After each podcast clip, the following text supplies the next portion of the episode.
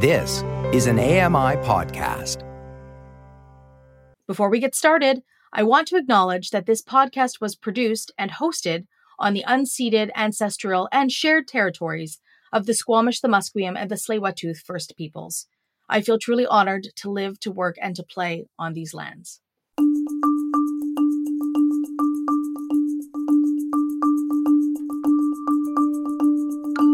Hello, everyone, and welcome to Accessing Art with Amy. I'm your host, Amy Amantea. My pronouns are she, her. I've always been someone who's been interested and intrigued by tattoos. I know lots of people who have them, and I've even been able to sit chairside and watch the magic unfold. Yet I don't have a single tattoo of my own. But maybe my guest today will be able to give me the poke I need to revisit that idea. I first met Nicholas because I was in Granville Island Market, which is here, Vancouver Island. And in the kids' market, Nicholas was designing and painting a beautiful mural. And I stopped to have a discussion with him and learned that he was a tattoo artist. So I guess maybe I was in the right place at the right time to meet Nicholas Burnett. So welcome, Nicholas. Hi, my name is Nicholas Burnett. I'm an artist from Vancouver, BC. I go by he, him pronouns. I work as a tattoo artist and I live with anxiety. Welcome to the podcast, Nicholas. Thank you so much for joining us. So, you started off by sharing with us that you are a, a, a, tattoo artist that lives with anxiety. So, I wonder if you can share for for our listeners who may not know what it feels like to live with anxiety, what that's like for you. Well, living with anxiety is well, it makes it makes work difficult sometimes. It mm-hmm. makes life difficult sometimes. Makes social interactions difficult sometimes and uh, it it usually involves a variety of, of sensations. Most of the time, aren't real, okay. especially when you're a perfectly healthy person. And I used to be on medication for anxiety, but I weaned myself off the medication.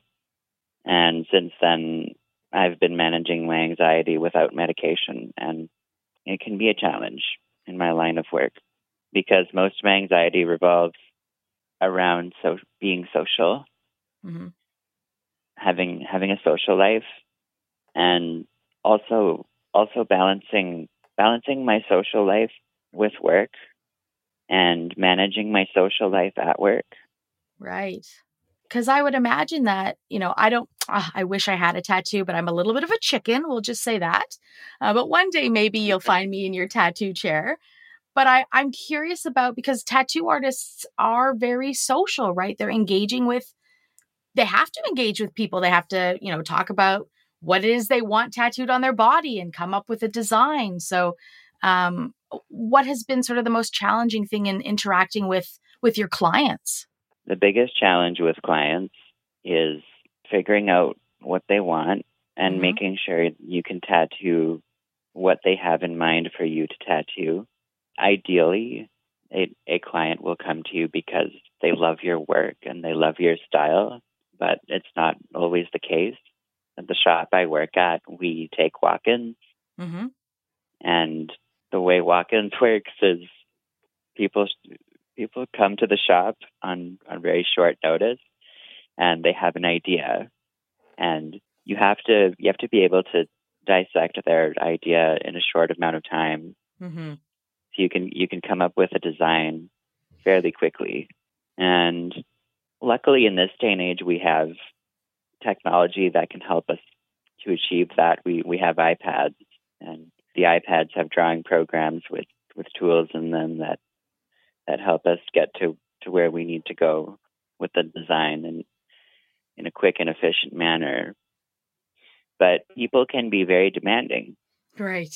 So the, the technology doesn't doesn't always do the trick. And we as as artists, we have to learn when to say no.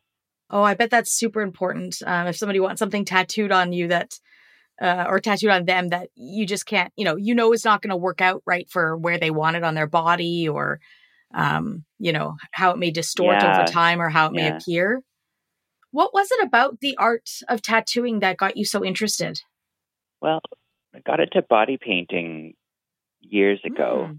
and of course that involves mark making on on the body and, and stuff. And a lot of my old peers from art school got into tattooing, and it, it kind of was a gradual process for me. I didn't start tattooing till I was 29, and uh, I I didn't even have tattoos, but I I like the idea of permanent artwork on on the body, and you know, I I see every body as a blank canvas that you can put beautiful things on, mm. and I feel like it, it's important. People put tattoos on themselves to express themselves, however which way. Mm-hmm. There's many reasons why people get tattoos, and I'm interested in that.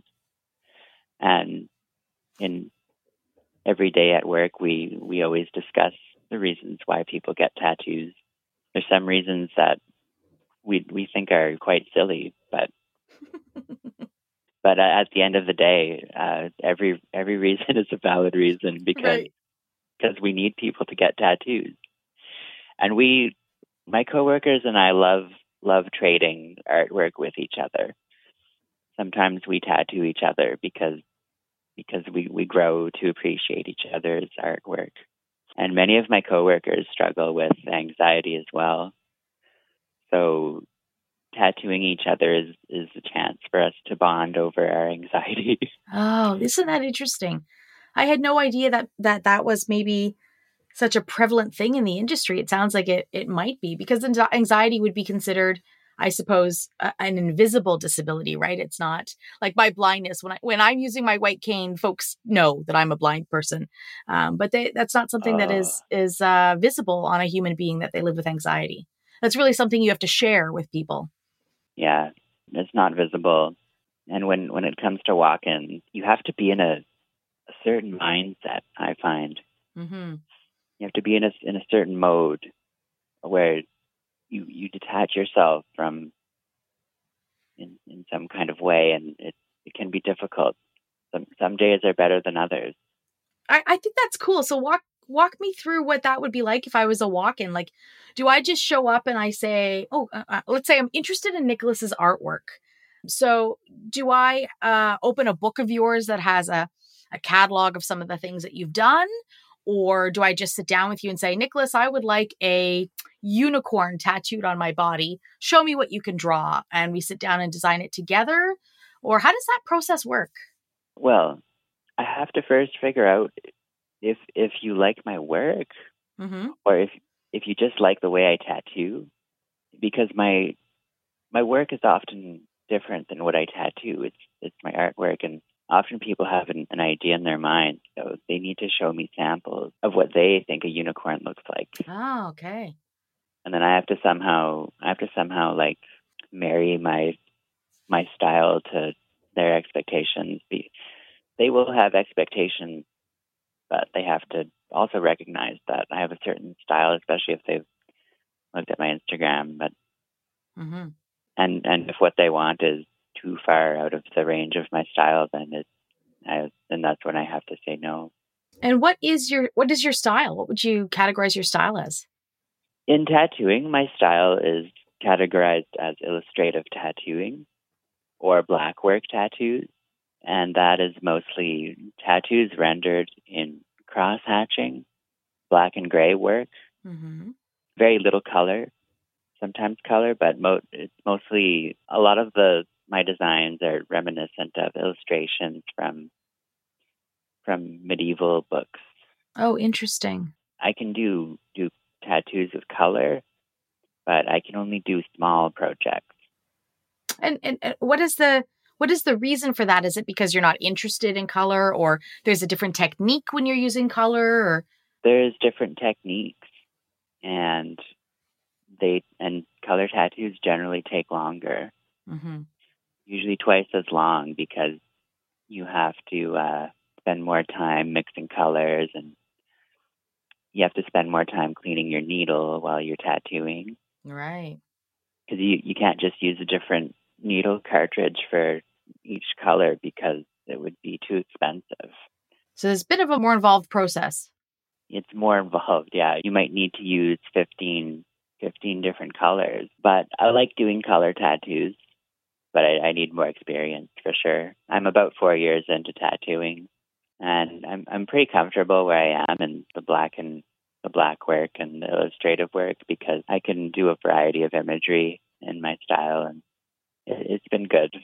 So, Nicholas, you just finished sharing with us a bit about um, the process of creating a tattoo and how you do that. So, now, of course, I'm wondering if you recall if you have a favorite tattoo that you've ever designed.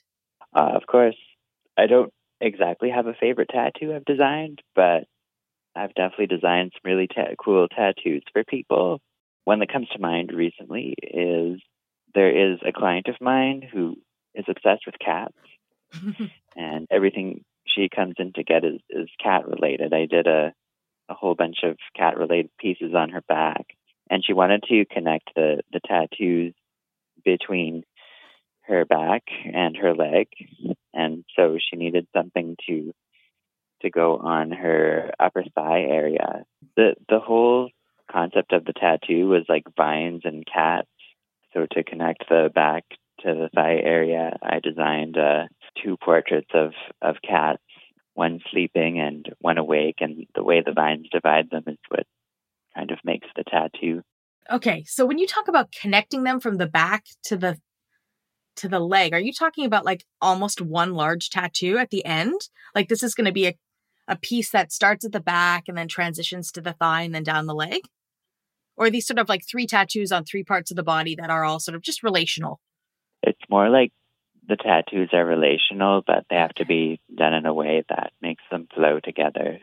Gotcha. Gotcha. See, there's so much involved in this artistic practice, I'm going to call it, that I, because I don't have any to tattoos, I don't really understand. Although um, I do know lots of people who have, you know, sleeves of tattoos and things like that that are so intricately connected and designed so that they have this flow, which is really quite cool. Do you ever do any sleeve work or pieces that are that large where there's multiple different things happening and you have to kind of keep track of all the elements of that?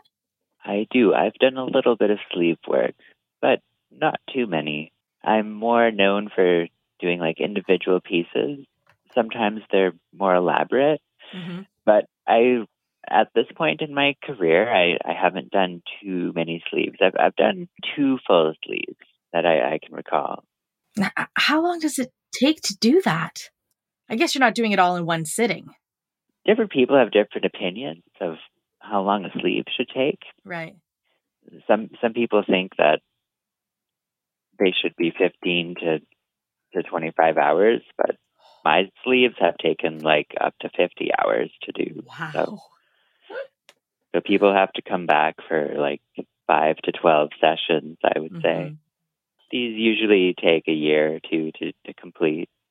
Wow. Yeah, I suppose you have to have healing time and stuff in between sessions, right? And what about, I you know, I hear a lot of folks that have disastrous tattoos, right? You get, I don't know, a boyfriend's name tattooed or somebody's name tattooed on you and then you're not together anymore and all of a sudden, you know, you've got this this name of somebody on your body that you hate. So have you ever done any tattoos where you have to like tattoo over something or fix somebody else's mistake? I have, yes. I have. I had a lady come in a few weeks ago for a butterfly tattoo. She wanted the butterfly to cover her her ex husband's name, mm-hmm. Which which luckily luckily the name was only about two inches long on the back of her arm. So mm-hmm. I was able to do this this nice butterfly that that covered it up.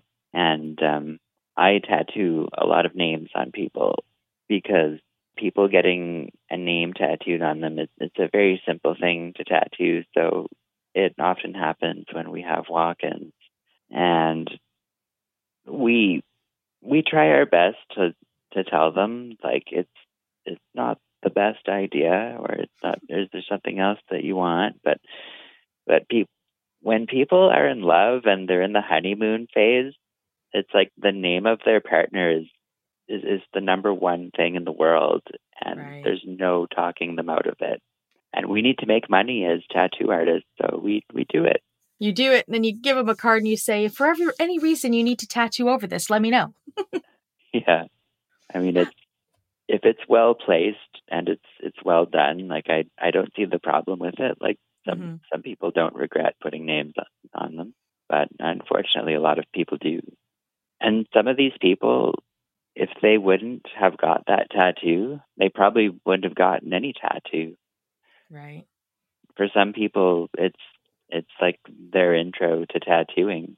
What about your tattoos?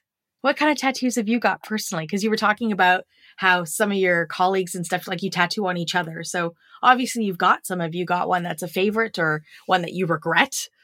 I have no tattoos that I regret. I have got no names on me. Mm-hmm. Most of my tattoos are are creatures or or floral elements. Like one of my favorite tattoos is that it's on the front of my thigh and it's it's a pear surrounded by grapes and flowers and it's like a medium sized tattoo and and I, I look at it every day because the artist did such a good job on the pear and has this nice smooth texture with some some dimples and Hmm. but I I like all my tattoos. Uh, so my my left leg is, is all for black and gray work, and my right leg is all for for color color tattoos. And I've I've reserved my my right leg to just only put color tattoos on. I'm not considered a very tattooed person for a, for a tattoo artist because I'm just like I, I don't have very many visible tattoos apart Right. from a couple of small finger tattoos on my hand. Like if if I wear shorts and and a tank top, then then my tattoos become a lot more visible. Mm-hmm. Nicholas, what would be the advice that you would give to somebody like me? I've always wanted a tattoo, but like I said earlier, I'm, I'm a bit of a chicken. Um, not not because of the pain, I don't think, because I've been a type one diabetic for 35 years. So needles and I are we know each other well, but um, I think I'm afraid of making a mistake, of putting the wrong thing in the wrong spot, or not choosing something that feels, you know, like it's meant to be on my body. Is there any piece of advice that you would give to somebody who just is interested and doesn't know how to jump in? I'll figure out if you have a budget first. I recommend following tattoo artists on Instagram. Mm-hmm. Most most of the artists are on Instagram nowadays, or some are on Facebook too. But I, I think it's I think you can find more on Instagram, and you'll you'll find a, a style of, of art that you like. Um, but if you're interested in getting something simple like like a name or or a series of numbers or there's stuff that, that any any artist can do. But if it's if it's something more elaborate like a creature or or a portrait, like if it's a realistic portrait, you want to make sure you find a, an artist that does realism Right. and make sure you can see samples of their work on their Instagram. And if if you're diabetic, they generally recommend that that people who are di- who are diabetic not go in for more than a two hour session, Mm-hmm. and uh, to generally not get tattoos below the knees. Mm-hmm. I guess because because the blood the blood flow could That's yeah. could go awry. There are lots of rules when you're diabetic. I'm not even supposed to go in a hot tub. Oh, re- oh my God! I know, what about right? A, what about a sauna? I, I, uh, I you know, I'm, I'm sure that there are rules about that too, but I think it's in case you know your your blood sugar drops and you you know pass out. You're in a body of water, right? In a hot tub. So, Nicholas, I hear a familiar sound. So we're gonna transition into playing the mixed bag. Are you ready for some random questions? Sure am. All right. The first question for you is What is your most sentimental possession? My most sentimental possession. Ooh, that's a good question. There's a few. There's a few. Uh, my my brother has gifted me various garments over the years, and and one one of the garments was was a pair of shoes that he gave me about 15 years ago, and I and I still wear them. It's pair of nice leather shoes, and I've had them refurbished three or four times over the years. I can continue to wear them, and I've I've worn them on all my trips. I I wore them to Japan, and I wore them on on both trips to Japan actually, and and those were spaced ten years apart. Hmm. Love that. And and and I, I still get compliments on those shoes. My last question for you, Nicholas, uh, is is what's your favorite beverage? Favorite beverage. Hmm. I think that would have to be the that would have to be the decaf mocha. Mm, I'm more of a cold Because beverage person. You like the hot beverages? You're more cold cold beverage. Mm, favorite cold beverage. Mm, that's that's a tough one. That's salt lassi from an Indian restaurant. Oh, very cool. I'll have to give that a try. Nicholas, it's been so lovely chatting with you, learning a bit about tattoos. I'm starting to get a little bit more guts, maybe, to give it a try. So I appreciate that. Um, where can folks find you on Instagram? They can find me on Instagram by typing my username. It's uh, Floridante Tattoo. F L O R I D A N T E T A T two. Awesome. Nicholas, it's been a real pleasure having you on the podcast. Thank you so much for teaching us a little bit about who you are as a tattoo artist. My pleasure. Before we say goodbye, I want to share with you the quote of the day by Johnny Depp My body is my journal, and my tattoos are my story. Thanks for listening to Accessing Art with Amy. This podcast is produced by me, Amy Amantea, technical production by Jacob Shumansky and Sam Robinson.